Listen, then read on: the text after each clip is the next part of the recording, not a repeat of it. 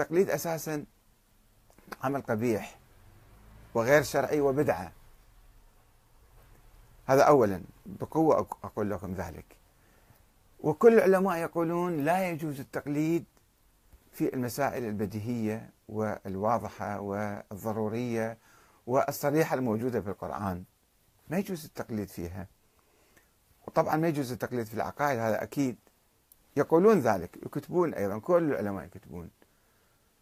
طيب إذا التقليد في م... يعني أساسا حتى الاجتهاد في مقابل القرآن في مقابل النص لا يجوز. إذا آية صريحة بالقرآن تعطينا حكم ما يجوز لأي عالم أن يجي يخلي لها يعني شروط وكذا وينفذها الآية ويطيرها بعدين. فالتقليد أساسا في المسائل الواضحة والمسائل اللي ثابتة من السنة النبوية. صلاة الصبح ركعتين صلاة الظهر أربع ركع. هذه ما موجودة بالقرآن بس السنة النبوية تأكدها. فما يجوز الاجتهاد في القضايا المتواترة المجمع عليها والبديهية والواضحة. تبقى آه، هناك رواية ضعيفة طبعا تروى عن الإمام المهدي اللي هو ما موجود أنه وأما الحوادث الواقعة شو تسوون أنتم يا شيعة بعد غيبة الإمام؟ وأما الحوادث الواقعة فارجعوا فيها إلى رواة حديثنا. طيب. وأما الحوادث الواقعة ما قال المسائل الثابتة والمسائل الصريحة الموجودة بالقرآن أن أنتم ارجعوا فيها لا أحد. لا رواة الحديث ولا مجتهدين ولا أي إنسان آخر. الإنسان الإنسان المسلم ونحن كلنا مسلمين إن شاء الله. نتبع القرآن نفتح القرآن ونقرأ القرآن. ما ناخذ آراء البشر الناس. الله ما حاط علينا مرجع تعالوا روحوا قلدوه. اقرأوا القرآن من أول لآخرة. ماكو شيء بالقرآن.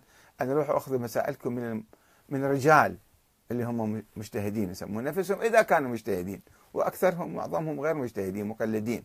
حقيقة مقلدين وليسوا مجتهدين أبدا. لا في العقيدة ولا في الفقه. كل تقليد في تقليد. هذا شيء مر صعب. نقوله ولكن حقيقة حقيقة أقولها وقلبي يقطر ألما ودما من هذا الكلام. لأنه مؤسف حقيقة. أنه مراجع آيات الله وحجج الإسلام هم مقلدين ومجتهدين ويفتون خلاف القرآن الكريم أيضا. نعم. الآن في موضوع صلاة الجمعة إذا التقليد أساسا يعني إذا يجوزون التقليد في المسائل الفرعية. والمسائل الفرعية الحادثة اسألوا واستشيروا وعرفوا الدليل لما يفتي العالم. مو يقول خلاص هذا فتواي وروحوا اعملوا بها وخلاص. لا شنو دليلك؟ لازم نتعلم هذا الشيء. ما نتبع العلماء اتباعا أعمى تقليدا أعمى. هذا حرام حرام لا يجوز بدعة. ولأنه يقودنا إلى المهالك. يقودنا إلى الابتعاد عن الله والابتعاد عن الدين الابتعاد عن القرآن.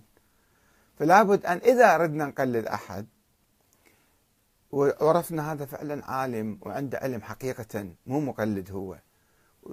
نقدر نمتحنه حتى نفتيه من هو مقلد ولا مو مقلد. إذا قال فت فتوى فت رأي يقول له طيب شنو دليلك؟ شنو دليلك؟ على أي أساس قاعد أنت تفتي هالفتوى هذه؟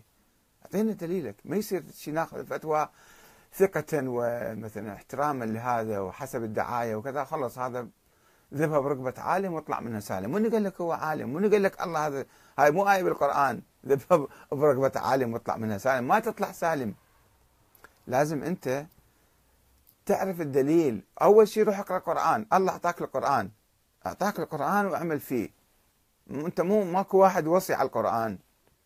يفسر لك إياه ويقلب القرآن يقلبه يقلب القرآن أحيانا ويشوه القرآن ويقول لك أنا عالم ولازم تسمع كلامي.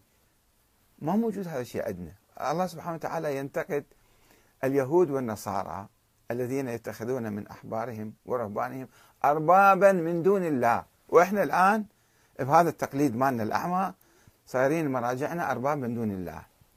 لأن يفتون بغير ما أنزل الله فصار هذا عبادة لهم. التقليد تحول إلى عبادة. عبادة شخصية محرمة لا تجوز. فخلي نشوف يعني في النظر على تطور هذا الحكم حكم صلاة الجمعة كيف صار. في البداية كيف كان ثم كيف صار بعدين.